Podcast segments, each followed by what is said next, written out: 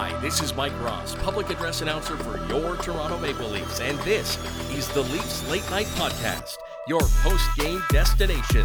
And now, your starting lineup: Roscoe, the Fanalyst, Southey, Beaners, and Darty Brodeur on the Leafs Late Night Podcast. We're back, we're back, we're back. Welcome to Leafs Late Night. I'm your host, Roscoe, where it is never too late for the Leafs, presented by Inside the Rink. Tonight I am joined by two friends of the show, special guests. We got Chris Hurley and day one fan Lucas Hainsworth, all the way from Australia. Thank you for joining me tonight, gentlemen. How is it going? Chris, thank you. you I, I wasn't sure who was going to hop in. Sorry, first. I know. I, all good. No, I know. I do that every time. I'm just like, here's everybody. How's it going? And everyone looks at each other like, you gonna you you gonna talk first? I'm gonna talk first. Yeah. No. I, hey, thanks for uh, thanks for having us again, or having me. No, it's a pleasure. Always, uh, always like having you on. Lucas, good. How is it? How is it on the other side of the world? It is thirty degrees. It's sunny and. It's wonderful. And the last time I was on the show, we also, that was the crazy Red Wings Leafs game. Remember, remember, and that was also on Hockey Night in Canada. Uh, so the last time I was on, we beat the Red Wings, and today we did it again. Hooray. That's such a weird coincidence. Yeah, the last time was that, that weird ten seven game or whatever, wasn't yeah, it? Yeah, the one with like over nine thousand goals in it. And it was just, yeah, mind, mind-boggling. And it was also wow. thirty degrees in Australia as well that day, or in my part of Australia on that day too. So it's like the weather is the same and the crazy. And I think yeah, it was it was winter here.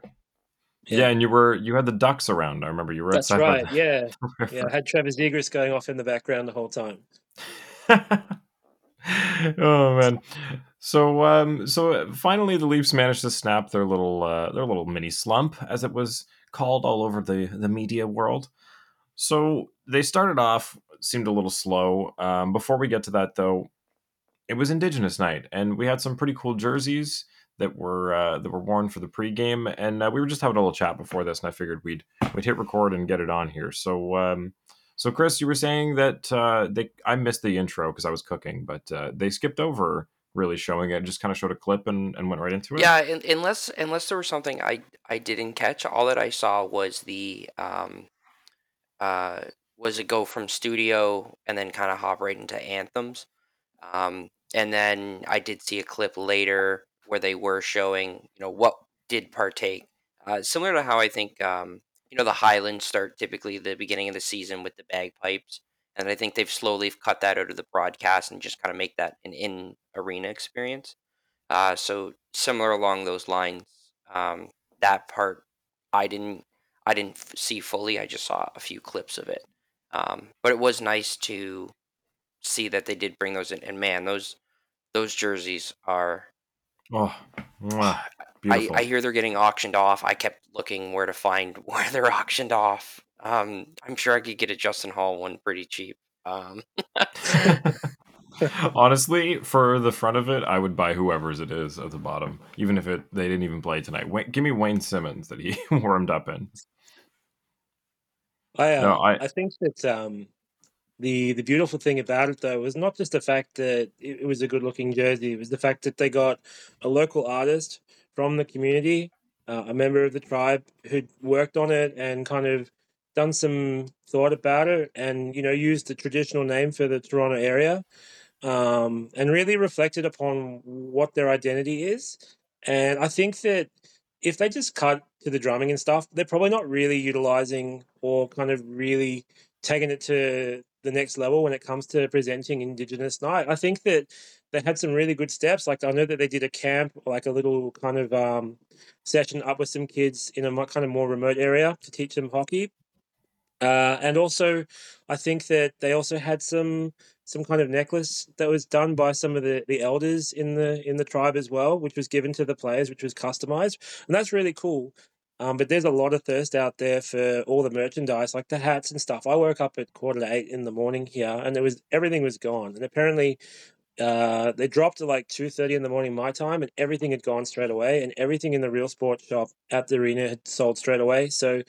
I think that Unreal. This is something that, you know, there's a real thirst for. And I think that it's not just about selling merchandise and stuff, but I, th- I think that, and maybe this is kind of me just projecting, but there's a real thirst in Australia to reconcile with our First Nations people and to have an understanding of their culture and unique identity. And maybe that's also reflected in what you guys have over there. What do you think? Yeah, I think it's definitely similar sentiment here. And what a, a great way to show that off by being able to to buy and wear a jersey like this. And I feel like it's the same with, um, I remember there was a Vancouver Canucks Pride jersey where they had like their logo and it was all rainbow designed. And I, I can't remember the name of the artist. I do follow them on Twitter and I'll have to put it in the uh, description here when I find them. But uh, there's... there's a lot of these jerseys they wear for the warm-up games that all, always highlight different things, whether it's, you know, hockey fights cancer night or, you know, supporting the troops, or it's Indigenous night, or it's it's Pride night. And I, I feel like there's never enough uh, broadcast attention, like we're saying here. Like they should, if it's a night about bringing awareness to that, like it should be more than the sixteen thousand people that are there. It should be about the millions of people yeah. watching the game. Like, I mean, I feel like you're just losing out on a massive audience there. And like you said, by making these things available, it, like, I know I'm, I'm not trying to steer it away from it being about Indigenous rights here, but like, no matter what it is you want to support, if you make these things available to people and they can support their team while also bringing attention to something that they care about, I think it's it's kind of a missed opportunity there. And I wish they would make these more widely available than just, you know, auctioned off for tens of thousands of dollars to whoever can afford them. It's it's. I know that. Um, oh, sorry, you go, Chris. Yeah, I was just going to throw in there, I think. Um... I, and not trying to, you can definitely leverage the uh, interest in these items um, for good as well. So do, donating, so, you know, in Canada, probably there's a lot of uh, issues with like clean drinking water uh, per se in, in some of these areas where it's like we could leverage the, um, really the, uh, the insanity of how people were with these designs. I know I saw the hats already on eBay for five times the price. Uh, somebody tweeted out. Um, and, you know, look at what the N B A does where they create all these extra jerseys. And if it's a jersey for that, and if it's a league-wide, you know, um, whether it be a Pride night or an Indigenous night or something like that, and broadcast it for the whole thing and create and really work with local artists and create that and then take pr- proceeds from that and cont- continue to um, uh, to give back to the community. Um, I think we saw it with uh, um, Bourier with the A L S, is that there was, uh, I think it's Flo Jurgensen who does the uh, some of the coolest yeah. signs where he, yeah. he was doing, he did his own thing and he said all proceeds are going that. Like, and people still bought up that. He made a great design and stuff, but it's the root cause of what people also want to support on the same side too. So it, it is unfortunate no. that it seems like, oh, it's warm up and it's and that's it, it's dead. It's like, really, the N H L so forces the retro, reverse retro jerseys on everybody, which has no similar meaning to anything. The Leafs are wearing it two times this year. Meanwhile, we have a great opportunity like this, and we're like, yeah, warm ups only, limited run. We're like, we could do so much more here. What? Like, why are we? Why are we falling short every time? I would love to see it like in a Winter Classic. And I would also like to see, and maybe uh, maybe this is me bringing my, my Australianness to it again, but b- before there are significant games in Australia, we have like what's called, and I don't know if you have this in, over there as well, we have like a welcome to country.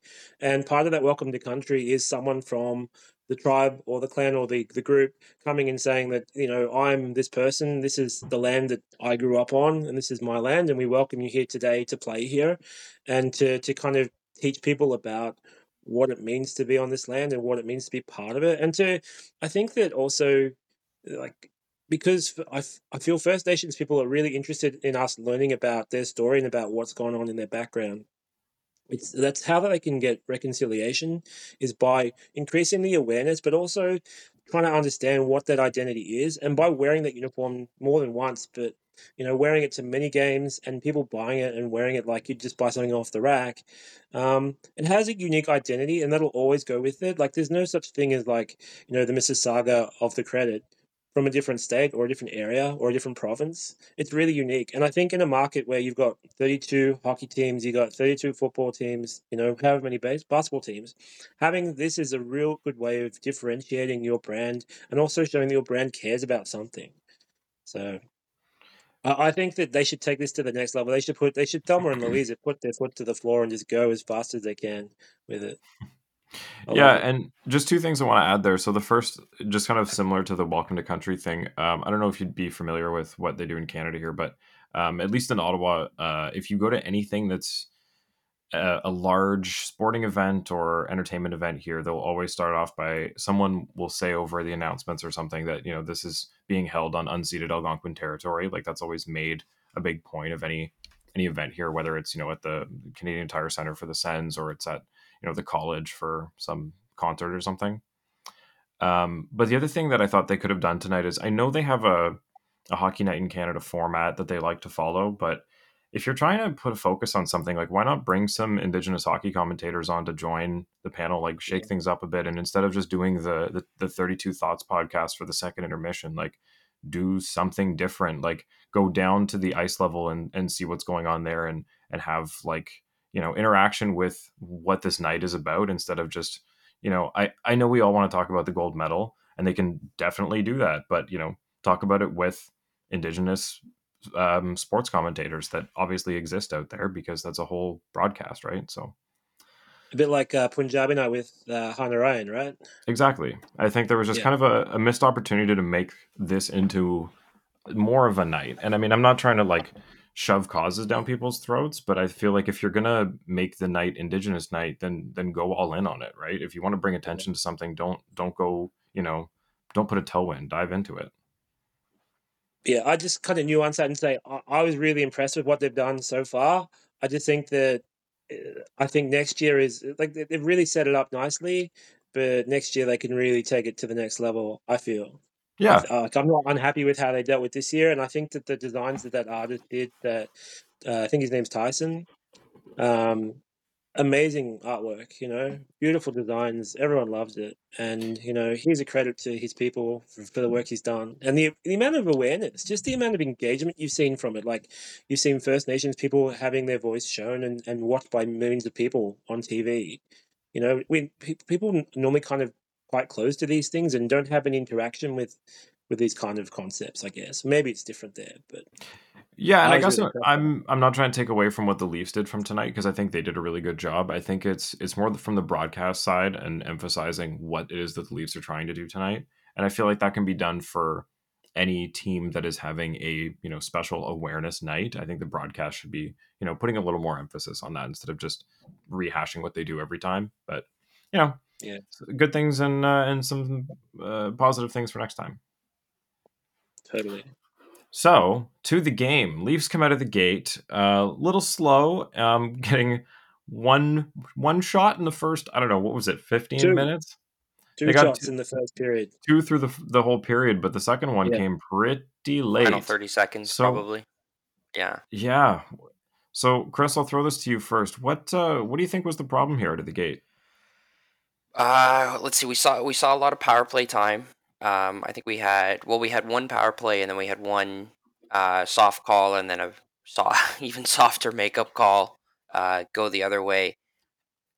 Sometimes they just seem.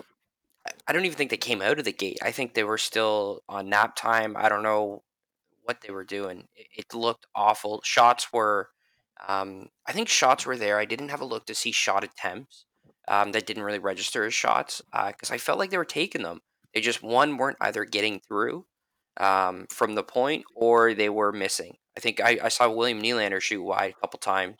Uh, Matthew shot no surprise. Yeah, Matthew shot wide. Uh, a couple tips came and then hit Tavares and then just kind of fell down at his feet and nothing really uh, mustered from that. And so it, it was just, um, I guess you, in a way the bounces weren't going their way, but They they just they weren't locked in at all. They it just they needed to hit that intermission and get something to wake them up. And I think it they, they got it, but yeah, it just wasn't a wasn't a bright first period for sure.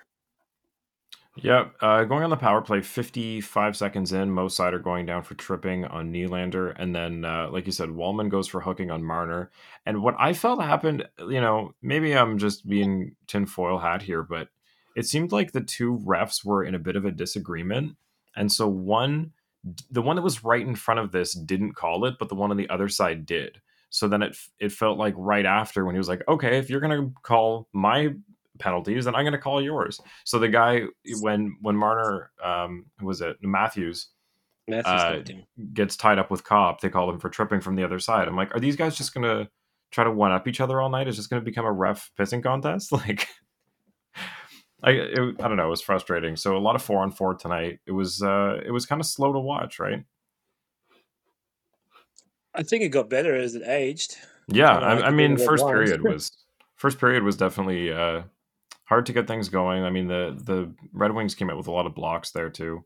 So yeah, I mean, once once things started up, it was, you know, game on from there. But man, it's it's weird that uh, they just just weren't feeling it for the last what's that seven seven periods.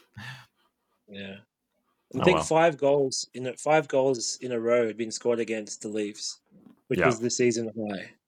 And um, I, I got to admit, I didn't take any notes for this because I was with the kids uh, all, all game. But I think the one thing that stood out is the the lack of awareness on the um, on the power play. So w- when we're on four on four, transitioning back to being five on four, I don't think Sammy made any noise when uh, the penalty box was being opened. So therefore, Justin Holl was kind of like not really paying any attention to to the new attacker on on the ice, and that's why they got the. Uh, They got their heads up there.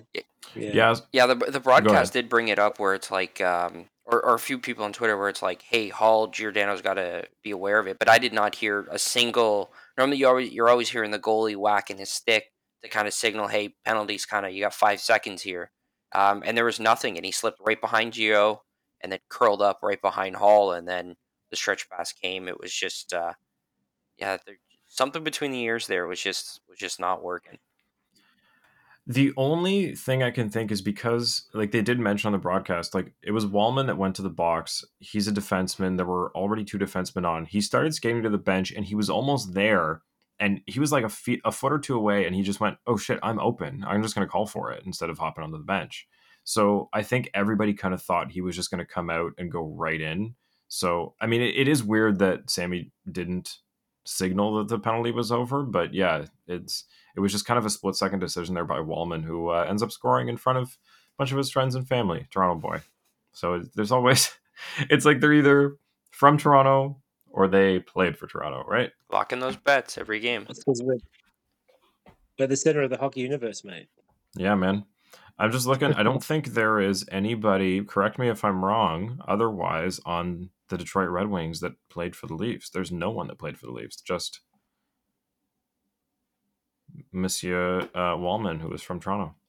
All, all I can think of is that Samsonov thought, because the penalties, the, the equaling up penalty on Matthews was like so quickly after the original call, he's like, maybe we can just deal for three seconds or whatever. But and that's why I didn't make the noises. That's all I can think of, because that's, yeah. Yeah. Oh, well, second period's where uh, the Leafs finally wake up and uh, get back on their, what is it, the the scoring differential that they've been known for in the second. So a couple days, uh, a couple games of slumping there, getting back to uh, form finally. So Riley to Matthews to Marner for his fifteenth and making it five hundred points. Holy moly. I, I loved I, I his just, celebration there. Where he's just like, it wasn't, so it, it was just like this very subtle, like, ooh, like, that's the way he was, he was just like basking in it for a second. Like, it, it, there was no, you know, a, excitement or anything. He was just like, ooh, and that was just something cold about it. That, uh, that was also not uh, uh, typical Marner as well, you know, gr- gritty after winning, you know, first star kind of uh, vibe, so. Yeah, I mean, he's uh, he gets named to the All-Star team, and just I think it's feeding him. He's getting back back to uh, after that the uh, point streak he was on ended. It felt like he, you know, not that he was off, but his confidence was just a little like, shit, I'm not invincible anymore, and that was hitting him. But uh, you know, he gets named to the All-Star team, and I was like, nah, I'm pretty good. I'm pretty good. Did you see, um, it was hard for me to watch because I was outside with the kids splashing around the pool, but I think I saw Matthews fish the puck out of the net, and then as he's coming back, circling back to the bench, he kind of pretended to chuck it over the glass to, to fans, and then kind of, yeah. no, no, I'm not going to do that. That's nice. It just shows that uh, the the friendship is a genuine friendship, and you can, like, I don't know if it's the same, but for, in Australia, if you don't, if you really like someone, you tease them, and that's a way of showing that you have a lot of affection for them. So I just thought that's a really nice little moment there as well. Yeah, I love that. Oh. Fun, fun Mitchie is the Mitchie we want. We don't want serious Mitch because that's where he's holding all the weight uh, and everything. We want him to be loose. We want him to have fun. Because um, that's when you see peak Mitch. Uh, you see the creativity start to come through um, and just really help generate that offense for the team. That's a great way to put it, because as soon as he gets in his head is when things start going south for him. And having fun is just, that's what he's got to do. Just have fun and play the game that he loves playing. And uh, that's what he's been doing all year, fighting for the puck. The amount of, of plays he's made while not on his feet this year is crazy. Everybody's given Connor Bedard credit for one hook pass. I'm like, hasn't Marner done that like a couple times this year? Just me. He's done it. He's done it quite a few. Yeah, he's uh, always trying to create something out of nothing. Yeah. So Matthews at uh, twenty-seven assists on the year, and Riley uh, picking up a point there as well. As I said, he finally had a good game. I think he's getting back to form. They had him on uh, P P one, splitting up the five forwards finally. I don't think it was working, but uh, I mean, they still went one for five tonight again. Yeah, yeah the, the I think I find the problem with the five fours is, and Riley doesn't fully solve this, is there's there's never a threat of a shot from the blue line. Um, it's yeah. just okay. I'm I'm looking. I'm either going down left to the triangle or right to the triangle, and they're going to feed either uh, down low or high slot, right? Like it's just like it's it feels like us at home can predict it. It's so simple that. that um, they're not really creating any havoc um, in in the defensive zone on uh, for the four defenders. And it's just, it's nice that I, I don't want to see five forwards ever again, please. Yeah, I wasn't a fan of it. I mean, I, I tried to find a positive and think like, look, if they keep running it, maybe they'll find a, a pattern here that works. But that's, that's a good point. Like the not having a shot from the point there is...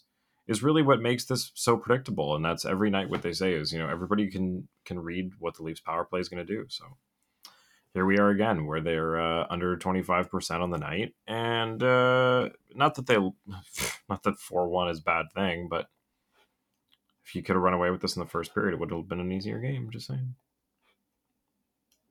Yeah. I think um, it's nice that Riley's getting a chance out on P P one. Is, uh, They're trying to put him back into the into the lineup and give him a bit more confidence. And Keith kind of just pushing him a bit more and making him get a bit more involved might be a bit of it. I know there's been a lot of talk about how Riley's kind of come back from his injury with a bit of a hangover or a bit of a conditioning issue. So I think that it's nice to get him around with the big boys and give him a shot at trying to get his groove back, you know, because uh, you know, defensively it does look a bit different out there, especially last couple of games. Yeah, and I mean, look, he had that big shot that uh, Holmberg tipped in for, uh, I'm getting ahead to the third period there, but he, yeah. he did have a good offensive night, but uh, it's it's still not the same as having somebody that, you know, you're worried about taking that big shot from the point the whole time in the power play that it's like, shit, I don't know who to cover. And that's the whole advantage of having an extra person out there is they don't know who to cover. But, you know, when it's somebody back there that you know is just going to move the puck, whether it's Marner or it's Riley, like, you know, it's pretty predictable. It's it's just keeping them on their toes and keeping them honest, right? If if all of a sudden, so sometimes the puck gets the Riley stick and it seems like he's like taking a second to analyze everything versus like having one outlet and if it's not there, shooting. Um, and it, it's just, you got to keep them honest. And when you're not doing it so often, like, you know, if if you guys watch football at all, it's you have to run the ball, you have to pass the ball to keep the defense on the toes. If you keep running it and you keep getting stopped and well, they probably think you're going to run it again. So it's it's it's not going to be any more successful. So you got to have a little bit of misdirection there, and I just don't know if um, Riley sometimes bring that. That's, I, I like Sandin for that. Like Sandin, I felt was doing pretty good when he was kind of sliding in uh, when we had some injuries, and was he was either like, okay, give me the puck, I'll get it quickly over to the other side, like, and then if it's like, oh, I know it, they're kind of creeping over. Okay, now I'm just going to rifle a shot. Like it was that simple. Well, you know what's. You know what's weird though is the the power play is predictable, but the, and and doing you know like you just said. But the penalty kill has been doing a lot of misdirection and moving the puck around ways that you wouldn't expect them to. Like, you know, they were playing around in the offensive zone and then moving it back to their own end a couple times. And, you know, the person would start moving towards the uh, the zone to clear, and then they would move it back again. Like, just killing fifteen, twenty seconds by just playing it back and forth. And it seems that they they can get creative on the penalty kill and find offense and defense and kill time and control the zone. But then when it gets to the power play, when they have a man up, it's it's just that whole mentality disappears. Yeah, very rigid. And it's weird because they're be the same coach. I think you're onto something though, Chris, because um, the last, the, the first period of tonight and the last two games were kind of really heavy, where there was a lot more checking and there was a lot more aggression on the forecheck from the opponents. And if you look at um, what New Jersey did with their like thirteen or fourteen game win streak too, they're always really quick and they're always up in your face, right? So I think the Leafs need to kind of figure out a way to adjust to those kind of things. And also that's the same with the power play too, in that obviously there's something that's not working or it's not stagnant. It's, it's kind of stagnating a little bit. You know, we don't know who the threat is. Um, maybe we need to strategically kind of regroup and, and try and show a different look out there. Uh, because once people figured out what New Jersey was doing, it was able to be stopped, and the, and we, we broke their win streak. And then after that, they kind of went on a bit of a slide, and we played out in a different way to, to everybody else. And the way that the Saint Louis Blues played and the way that the Kraken played against us was kind of very similar. And then the way that, you know, Detroit started tonight on us felt a bit similar too. Um, but then uh, whatever happened in the second period, it kind of seemed to be like a release valve had been broken or something. I just felt that there's kind of like, people think that there's the playbook on how to play the Leafs, especially when it comes to P P one. Um, maybe that's what, you know, Keefe's got to figure out. I I, th- I don't even know if there's a playbook in a sense, where I think the Leafs, like similar to back to, they seem so stiff. It's like they, they're able with their skill to keep such good control in the offensive zone with the puck. And, um, but then it's like, okay, you know, um, You know, Marner has it uh, on the half wall. Okay, he's there. He's got it on the half wall, and then he's like, he's just looking at like the three spots, waiting for something to open.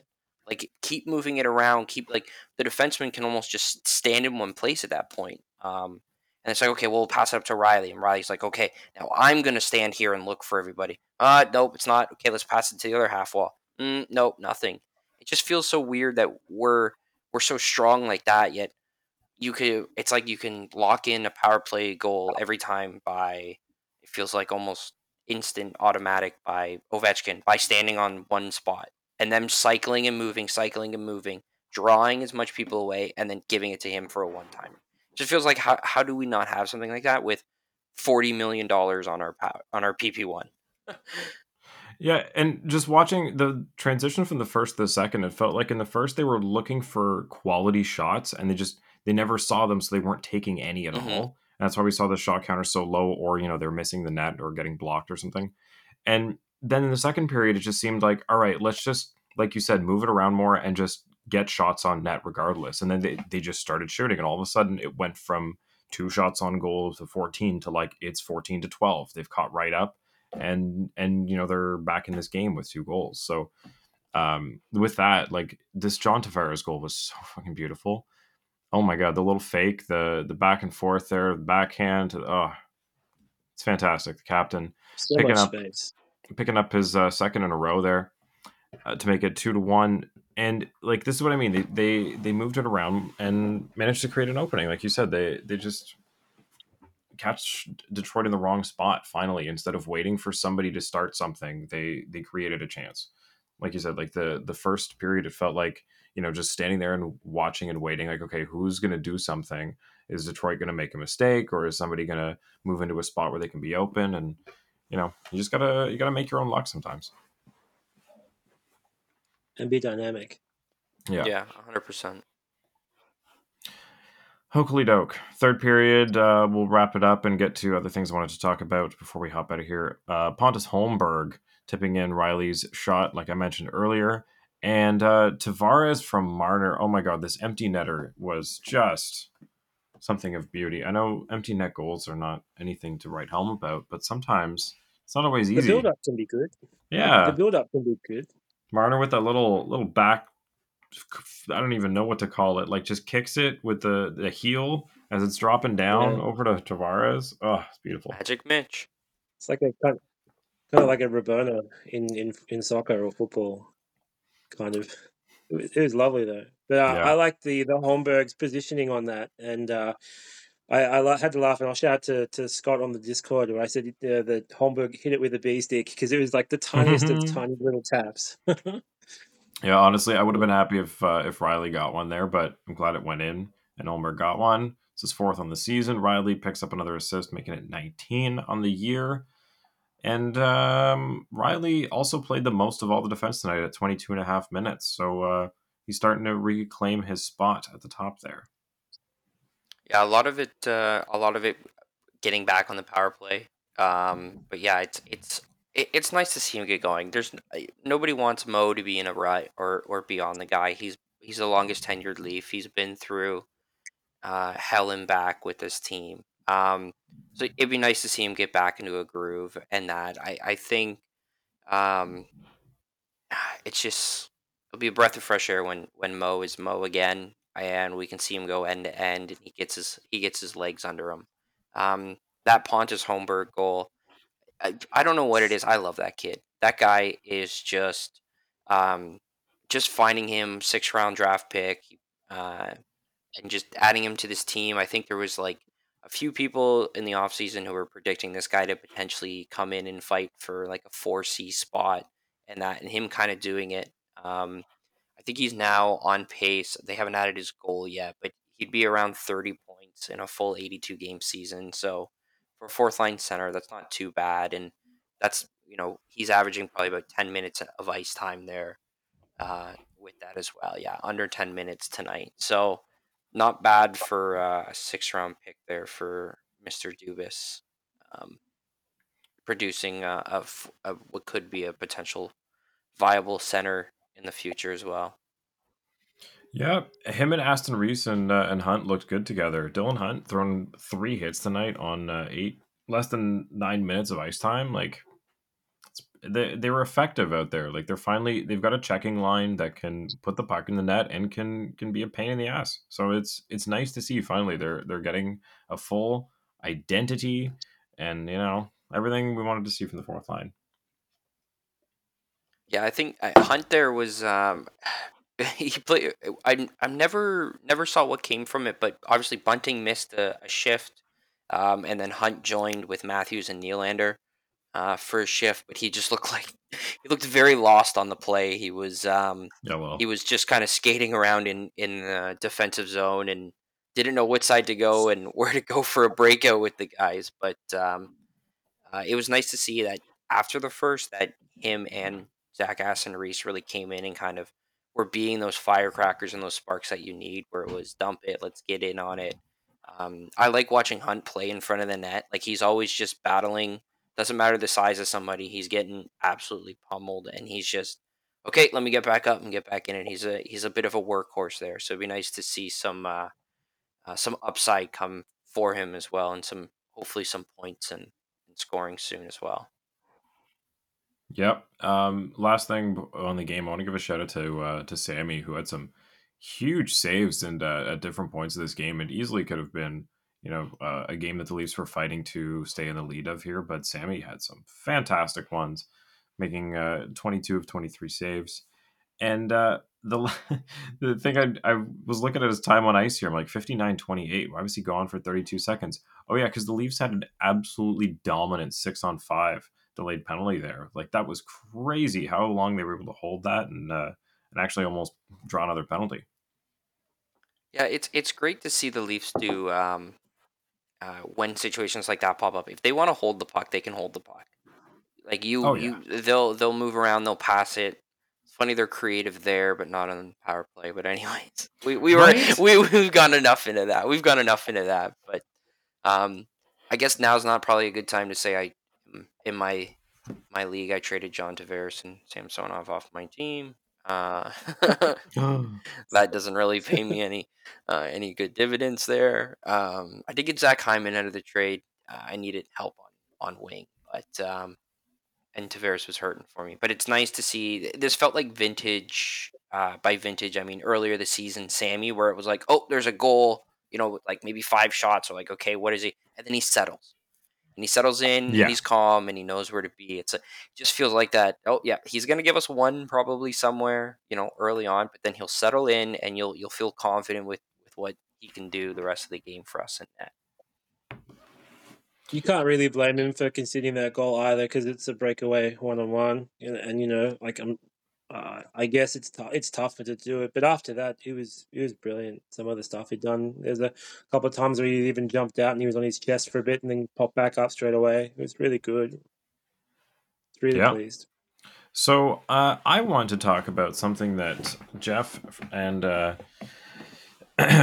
what's his name, Jeff Merrick and Elliot Friedman brought up on the second intermission. There, uh, this is about the All-Star Game. So some potential new events they're adding. So I want to know what you guys think of the first one up here, which is the duck dunk tank. So they were talking about having a player from, uh, I guess it would be two people are up, and then one of your teammates is on each uh, opposing person's uh, dunk tank, and you have to hit out a bunch of targets in order to drop the opposing player's uh, teammate into the water. So what do you guys think of this one? Is this something that you would like to see at All-Star Weekend? Uh, totally. Yeah. Yeah, I think um, I think anything we can do to make All-Star Week ex- a little more exciting. Um, it's it's already horrible with the voting format, so if you can introduce anything, it was very nice what they did in Vegas, where they kind of brought in and they went around on different areas in the Strip, uh, and that to do some of this um, the event. So anything they can do to bring it up, it'd be nice to see if they could create storylines in it as well. Um, It was better when, you know, maybe the Kachucks weren't in the same uh, uh, the, the same conference. So then you could have Brady dunking Matt or Matt dunking Brady. Uh, you could still have Matt dunking Drew Doughty. That would be pretty fun uh, if he makes the All-Star Game. Uh, but yeah, I, I think anything fun that you can pull in, I, I'm for it.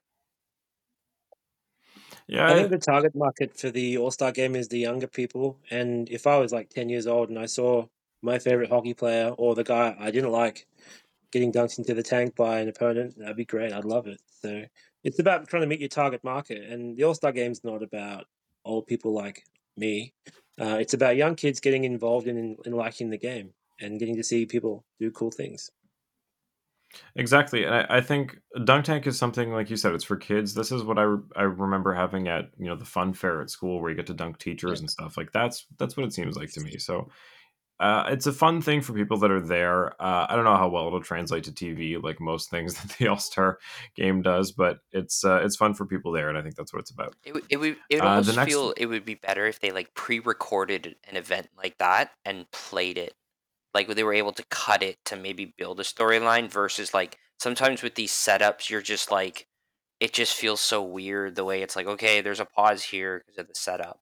Um, if they wanted to, to entertain some of us adults, maybe throw Bettman in the dunk tank. I don't know. I, like the kids would be like, what's this old guy doing? And we're like, dunk him, dunk him now. Him and Bill Daly are the two. And it's, oh, that'd be amazing. So, um, no, you make a good point there. Um, I had something and I lost it. That's okay. Um, the next one is the the golf event. So this would be some sort of golf hockey thing. The details are not all out yet, but I mean, it's Florida, so they have to, right? Like that's that's kind of a given. Um, I just don't know what it's going to look like. I mean, they did the one in Vegas where they had like the, the saucer thing where you had to land it on the different uh pads, so I'm sure it's gonna be similar than the, to the fountain game, but um all I can think of is Adam Sandler wearing a Bruins jersey and trying to putt with a hockey like with a little golden hockey stick. I reckon that'll be it. Right, we just need Carl Weathers there. Uh, yeah. Come on, we talked about this. So it's, so I wonder if they'll actually do it where um maybe they play a couple holes of golf with hockey equipment. Um, I know Dude Perfect does their all sports golf battle on YouTube where they like they play a hole of golf by using just different various sports equipment, and maybe do something like that where it's like, okay, you get clubs or this, and there's some sort of rules where they can actually maybe like play or compete against each other. Uh, as all these guys are big golfers typically too, that with uh, when it comes to hockey players. That's a given. Um, so I remembered what I was going to say before when you mentioned about it being like pre-recorded. I think it's, it almost reminds me of like, you know, I don't know if you guys watch Saturday Night Live, but whenever there's the live things and then it goes to something that's a pre-recorded sketch, it always has, it plays a little better just because you have that ability to cut it up. And, and, you know, obviously it's, you know, not live takes, but I think if you could create something that's almost like a reality show where you're you're building these storylines around them, where there's like talking heads in between stuff, like when they're getting ready for for different events, like, you know, show the guys like not nothing like scripted, like, you know, they're playing stupid pranks on each other, but, you know, ask them like how they're practicing for these things and, uh, you know, get them shit talking each other in little talking heads to to get people more invested in the outcome of different events, because, like, you know, these guys have been talking each other up or down of how they're going to perform. I think it also could help to reduce the downtime as well, because like setup and stuff for these dunk tanks and whatever could take a while, and uh, with kids the attention span is quite quite low. So if you if you have it like, you know, and now up Gary Bettman and and the next it's it's Frege and then blah, it would make it a lot easier for for continuity or flow. Mm-hmm. Yeah, that's all I could think of would be the biggest benefit. But no, golf would be fun. Um, and no matter what they do, if it's like, you know, golf, literally using golf clubs, or if they're using, uh, um, I don't know. I don't even know what it could be. Like, you're probably going to have to just hit it into holes from some platform teeing off. And I don't know. Do you think they'll move up with it and like have to putt it in? Or if it's going to be like, you know, just trying to hit it into holes from the same stationary platform.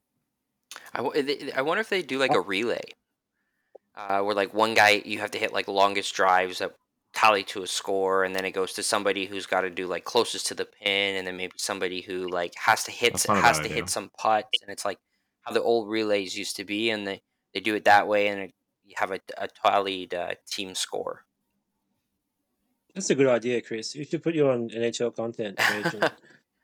The hill I will die on is uh, if if that sorry just if that ever came to fruition, I want a Winter Classic on uh, Lake Louise between the Battle of Alberta, and I want Ooh. and I want in uh, so same idea on the Rideau Canal, Battle of Ontario.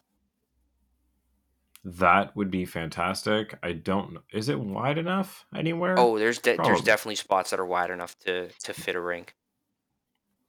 Yeah, I, I, you're I don't right. know if it would be more so like, um, was it Lake Placid, where there wasn't really much, much more so a fan thing as much as it would just be a recording. Um, so it wouldn't be. You could probably have stuff going on around it, or, or certain things where it's it's an event. But man, if they play, if they played an actual game on like the Rideau Canal or um, on Lake Louise, like that would just that would be cherry on top. Yeah, I'm just thinking there's a spot they could do it where it would be between two bridges. So you'd have like the perimeter of the boardwalk and the bridges to watch it. But other than that, it'd be pretty hard to see. So yeah, it would have to be like a, well, you could build some sort of stands, but yeah, it's going to mostly be a broadcast thing. Couldn't sell too many seats. I, I'm, su- I'm sure it, the seats from uh, on top of the Green Monster into a hockey rink, hockey rink. It's probably not the greatest viewing spectacle either. So you could probably build some, some, uh, uh, st- Uh, I guess some stands on the side, and maybe build like your own little bowl up above, and then just keep the players on the ice. Yeah, the Sens actually do have an arena that's uh, right out front of City Hall, and uh, between City Hall and Confederation Park, that's beside the canal. It's like an outdoor one. So, I mean, even if they, the obviously the canal, like picturesque wise, that'd be awesome. I'm just thinking of like logistically, if they wanted more people, there's another one. But yeah, it's a good idea. That'd be awesome. Awesome, awesome, awesome. So uh, I wanted to uh, bring up with you guys, because we only kind of touched on it briefly on our last episode, but Dubas was spotted at the uh, Flyers-Coyotes game. And uh, I want to know what you guys think of um, the potential of bringing somebody over from there, whether it's, you know, J V R from the Flyers, or it's Chychrun from Arizona, or it's, you know, Justin Braun in defense, or it's, you know, who who from these two teams do you like or think he could have his eye on? Chris, any I ideas? I think Chychrun's oh, too expensive. I do. Jump in. Yeah, no, I, I, I think, think Chychrun's too expensive, expensive. too. Uh, I think we've kind of already gone through the, the Coyotes roster enough to uh, to see what talent's there and stuff. I think we've kind of, you know, we've kind of Nick Ritchie'd ourselves on that one. Yeah. Um, Yeah, so maybe maybe Chris, you've got a bit more insight than I do then. uh, if I were to look at it, um, Arizona, uh, yeah, I I think Chikrin's way too much. I would, I'd love him, but yeah, I think he's he's a bit up there. Um, but Lawson Krause for me, um, a lot of people saying obviously he, it's not someone that he would they would want to part ways with. But that being said, they also just parted ways with Christian Dvorak, uh, who was kind of on a similar contract, uh, roughly similar time frame. I think uh, he's got another year on it. Um, so he would be one of one of those potential kind of second left wing position. Um, on top of that, maybe Christian Fisher from Arizona as well. Um, I think he's R F A controlled. I think he's like twenty, uh, mid mid twenties. I think early to mid twenties. Um, From Philly, though, obviously there's a lot of talk. A lot of people on Twitter would love Konechny. Um, I don't know how that if that would work. I feel like that would be a very high price point. Uh, guy, I Konechny's like, got two years after this one at five and a yeah, half. Yeah, he's so he, he carries a he carries a hefty cap hit. I find maybe just a little too rich for the Leafs. Another guy would be Scott Laughton. Um, so he's three million per.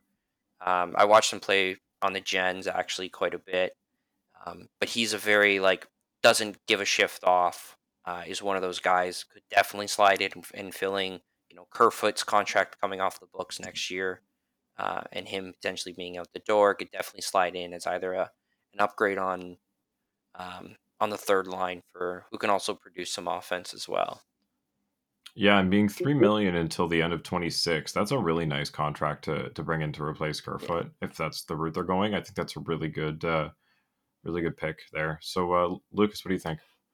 Yeah, where do you think the, the biggest need is to acquire talent, though? Because, like, obviously, you know, scoring is not an issue. Goaltending seems to be okay. Uh, when Riley was out, defense seemed to be all right. So, wh- where do you think the biggest add value would be to acquire someone? I think... I think... Oh, go ahead.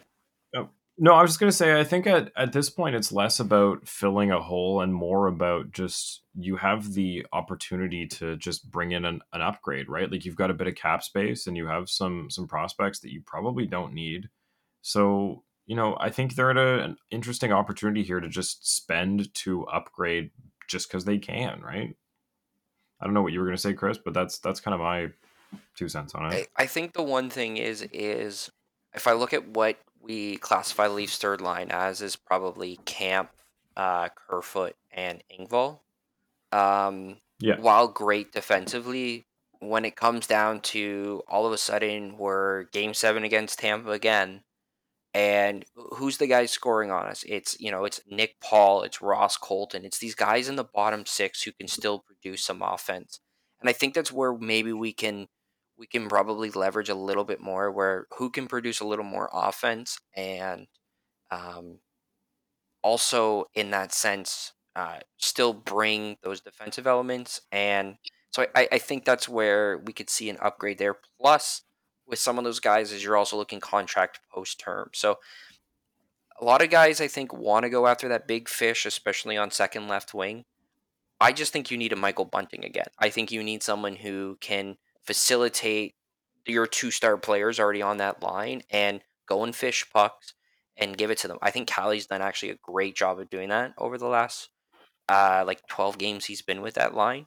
So I don't know if yep. maybe you need him there, but if you go and get somebody like Scott Laughton and you kind of, you bring him in, um, you know, I, I don't know what the trade is. You probably have to, you maybe move Kerfoot out to make the, the money work. Plus you're going to have him Laughton already locked up for three million dollars for the next few years as he already slides in there. Or if you bring in another left wing, I kind of like, um, I don't know if it would happen, but Kuzmenko out of, uh, Vancouver. I don't know if he wants to resign with Vancouver with the tire fire that they are. So maybe you can trade maybe you can trade for him, slide him in a two left wing, and now all of a sudden if you go get a guy like Scott Laughton, you've got Scott Laughton and Cali Yarncroc on your third line. So you, there you go, you already you're already kind of creating a better third line, and then you're pushing those guys, like maybe you're pushing Dryden Hunt out of the lineup a bit and that and you're, you know, it's just nice to have some depth scoring because if, if that those top two lines dry up, it's just, can you really count on Engvall for a timely goal? I, I don't think he's scored a playoff goal yet. No, but I think Engvall and Kerfoot have improved over the last couple games. Like, they seem to be generating a little more and, and able to, to finish. But I can't I can't I, forgive I, Kerfoot for that drop pass in the last playoff series, though. Yeah, I, I don't know. It's it's a long time, but I'm still traumatized by that. Yeah, I don't disagree that. I mean, look, if they're going to upgrade anywhere, it's probably the third line because they don't have anybody who can finish there. I think Scott Laughton's a great pick. Like, I, you know, I don't want to rehash everything you said. I think it was great. Um, the only one on the Flyers that I would say, just to be different and go to the defensive side, I think Justin Braun, because he only makes a million dollars for the rest of the year in case anybody gets hurt. I know we've gone through a lot of people in defense here, but um, just to have somebody that's got that's thirty-five, kind of like a Geo element, to come in uh, on a cheap, cheap A A V. Um, I think you can do him and somebody else. So if they're going to bring in Laughton, like try to bring in more than just him. Um, I think it'd be nice to have another another right D, you know, maybe. Um, I don't know. They've had a, just the fact that they've had so many injuries, you just worry that something can get re uh, agitated, you know, between now and the playoffs. So it's it's never bad to have too many serviceable defensemen. Yeah, they've definitely talked about they miss the physicality that Muzzin brings. Um, they've brought it up, I think, on a few numerous podcasts as well. As so having someone who is maybe that depth. I just wonder if you see, you've probably got now, I think you have probably eight N H L defensemen, and then if you want to count Victor Mete as your ninth, in a very worst case scenario. That's a very healthy, yeah. healthy depth going in. I think Timmins has shown if, realistically, if one of those guys have to move up on the right side, Timmins can definitely easily slide in. He has eight points in ten games as a Leaf. Um, And unfortunately, just due to what he offers, is is unfortunately the odd man out. Um, yeah, it's just I, I could see them bringing someone for physical, but you know, what's the point in trading assets also in the same side too? For you know, uh, who did we get from Anaheim that one year? Who I, who I think looked horrible and didn't even play. Ben Hutton. When we trade, it's Hutton. Like, oh, we had to trade a fourth for Ben Hutton. Like, we just had to trade a fourth for him, and it was like. I, I think he got into like a few regular season games and then that was it, right? We have the depth there. We have our set guys. That's why I just, I think Cervelli has it out that the Leafs still look for a defenseman. Um, but I just, I, you pushing Geo out. If it, if it's just, if it's just a seven, eight guy, but you have Ben, who's a seven, eight guy. You have Timmins, who's a seven, eight guy. You have Mete, who's like an eight, nine.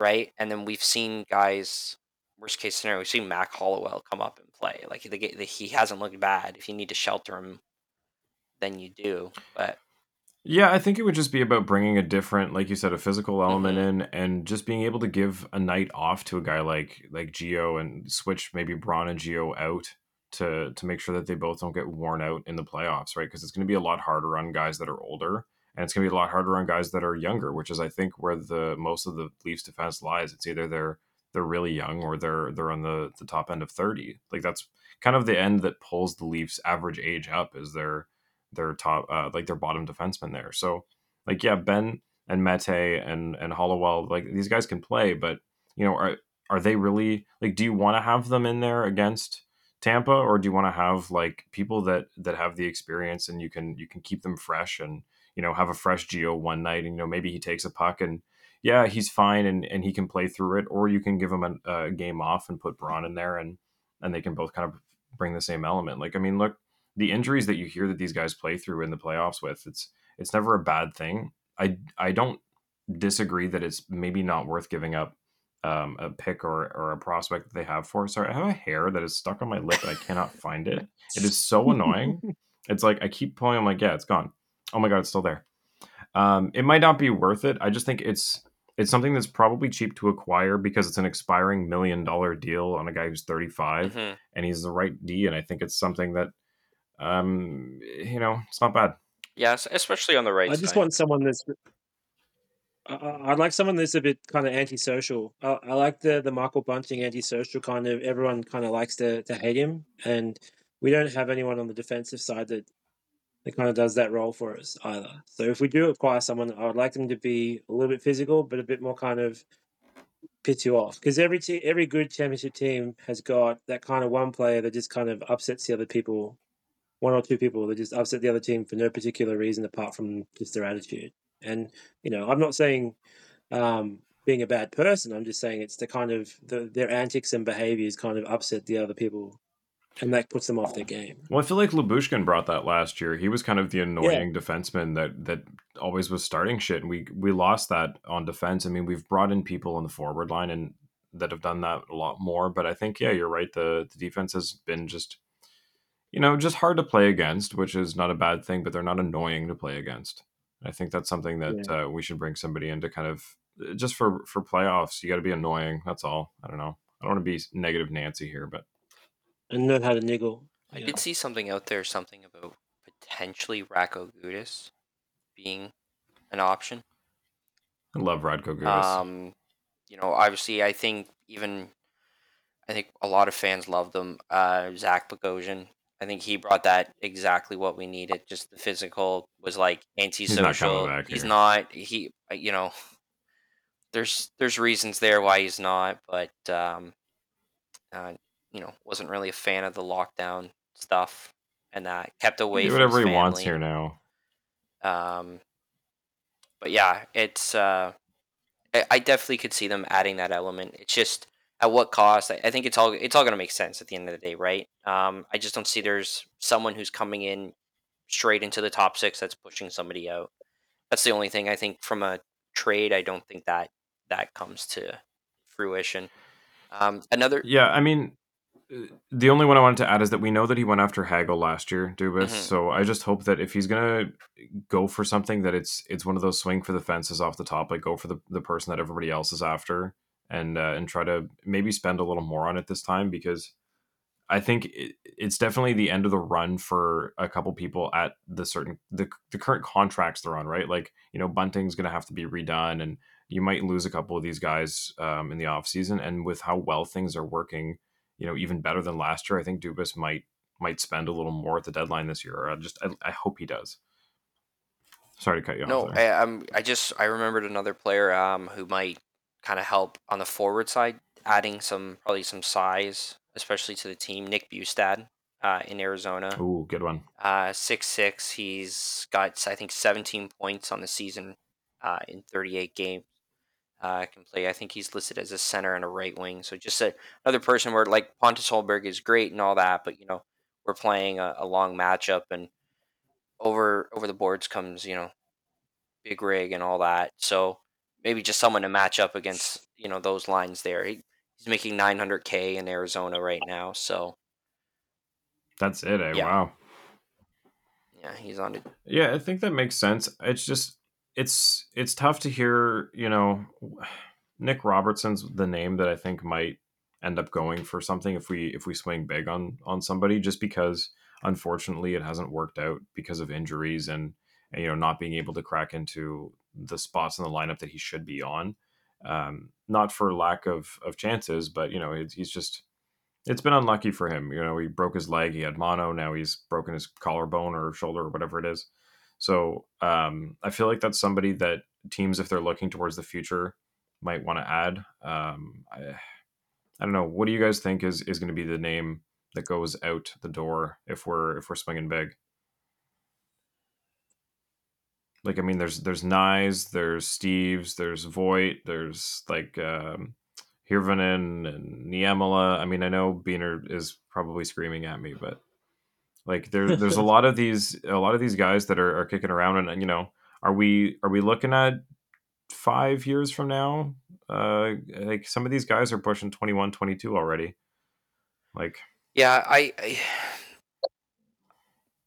I don't want to be like rude or mean, but I'm, I'm okay if, if Robertson goes out. I think, um, with his, his freak injuries and, and how it might have hurt his development, I just don't see where the skill set he brings. Um, and what he has really fits on the team, uh, especially at this moment. I think you're going to see Knies make an impact next year. I think you're see, going to see Fraser Minton um, probably start in the A H L next year, but maybe make an impact the year afterwards um, and really jump in as a as a center spot. Uh, Topi, unless you're getting a now defenseman, like similar how do they, how they traded Sean Durzi away for Muzzin. unless you're getting something like that back in return, I I think he's off limits. Uh, I think Knies is off limits. Ty Voigt has been a pretty good story, um, being one of the top O H L scorers. Um, actually, I think he might actually still be leading in points um, for a six-round pick. But yet again, we're looking at a you're looking at a small winger. So can he play a Hagel-style game? You know, something you need in the in the top six or, or sorry, in the bottom six, because I, I just don't know where those guys fit in. I think you have your star talent.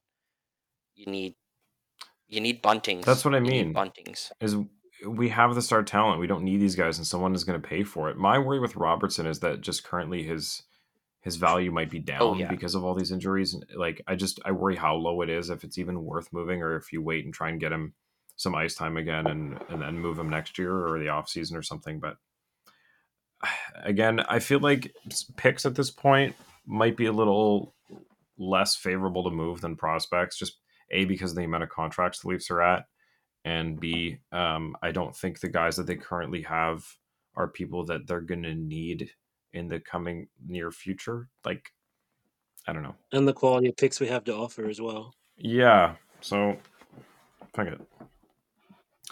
Okay, cool. So, we got a game tomorrow night. Um, unsure if we'll have the team back or if we're just going to delay a game. Pardonnez-moi. But uh, thank you for joining me, gentlemen. I appreciate you stepping in for the team. Uh, it's always a pleasure. And uh, L- Lucas, what do you got? What time is it there? What do you got going on for the rest of the day? Uh, it is uh, three twenty-one and it's thirty degrees. So, so I'm going to go. Uh, I think I'm going to go for a barbecue. I just went down at the end of the game and the start of the podcast. I went down to the shop to get a couple of lobster tails to celebrate. So I've got them. I'm going to put them on the barbecue later on for dinner. Yeah. I, I, I, the, geography is so strange, man. Like I, I get it, but just hearing it, things happening simultaneously, it just, it's so weird. Mm. It's eleven. My, uh, it's eleven twenty-two yeah. at night here, and I'm going to go to bed after this. Like. I was gonna uh, treat you and my uh, my next door neighbor, who's a big bloke too, like me. He's probably a bit more muscly than me. He was mowing his lawn with his sh- with, without a shirt on, so I thought you might enjoy that. That sounds like my dad. Just, uh... yeah. Look, that's that's my day. Just probably family time and, and have a barbecue and uh, enjoy the next well, eleven and a half hours of the victory. Yeah, until tomorrow. Love it, Chris. Any plans for the game tomorrow night? The rest of the weekend? Uh. My wife and I have some maternity photos we got to take, so uh, that that's oh, uh, that's taking up majority of my day tomorrow, and then gear myself back for another work week. That's getting that Sunday mental mindset. Is it your first? This is my first, yeah. Congratulations! Congrats, yeah. Wow. Yeah. Welcome to yeah, the club. Yeah, she's uh, she's thirty-six weeks, so little guy, little oh, guy should be oh, here, oh. be here shortly. So. Yeah. yeah. Have oh, you had man. any interesting, uh, interesting requests to acquire items or food? I know that um, sometimes they can get a bit particular in that way. No, you know what? She's she's been all right. I think the only thing is she's like been a really big ice fiend. She just like wants to eat ice cubes all the time. Yeah. She just loves. Wow. Yeah, she loves mowing ice cubes. I, I, That's cheap. That's a good point. They just love. Sometimes they just yeah, love it. Yeah, they're in the fridge. Go have, have heyday. Oh man, how many uh, how many ice cube trays you got going at once right now? Oh, we got the we got the ice machine, man. Oh, you're set. E- endless, endless bucket, endless bucket of ice. You're set. When you Ooh. said the fridge, there, I was like, oh wait a sec, that's yeah, it checks yep. out. Yeah. Good on, on you. Behalf of all female listeners as well, Chris, I got to let you know that the first nappy is actually the it's the partner, like the male partner's responsibility. Yeah, because it's it's completely gross. So that's what you, that's what you got to take one for the team and, and do the first. It'll be one, the okay? first diaper I ever changed too. So uh, yeah, it's a lot easier when it's your own kid, man. I, have to, I just feel like yeah, with other kids, it's just you got eyes on you, and parents do their. Their parents do their things their way, and if you do something different, all of a sudden, yeah, you know, it's like, oh, what am I doing? It's my kid. I can mess it up. It's all right. I, I'm sure my, uh, yeah. I'm sure my wife will, will chew me out anyway. She'll be the biggest critic. Oh man, well, yeah, but I guess um, a lot of people will give you advice, Chris. I guess the only advice I'd give you is just to do what you feel is right, and, and always follow what you think's in your heart is the right thing to do. So probably don't raise it a Leaf fan.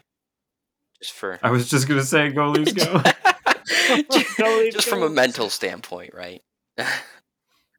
Well, who, who else would you choose if it was a Canadian team? No, you know? Nobody. I'm just exactly. Yeah. Uh. All right. Thank you again, gentlemen. We are out of here for tonight. Remember to follow us on Twitter, on Instagram, join our Discord, subscribe on YouTube. Uh, where can they find you, Chris? Uh, you can find me on Twitter at Chris underscore Hurley ten. And Lucas, can people find you anywhere anymore? Yeah, yeah. I'm still on Twitter. I tried to tag you and it wouldn't. It didn't show up. Really? Oh, it's, maybe you're doing my name around the wrong way or something. Because, um, yeah. I'm not sure, but one of my accounts got suspended because I was I was trying to stand up for someone who was being abused. Uh, yeah, yeah, as Twitter goes. So what's your handle now? It's uh, Hainsworth Lucas. That's why. So my last name, first name. I screwed yeah. it up. My bad. Okay, yeah. Thanks. Good night. Thanks, sir. Bye. Later. Oh, let's see if this thing's going to work. Bum, bum, bum, bum. Oh. Uh. Thanks for listening to Leafs Late Night. I got it. Look at that.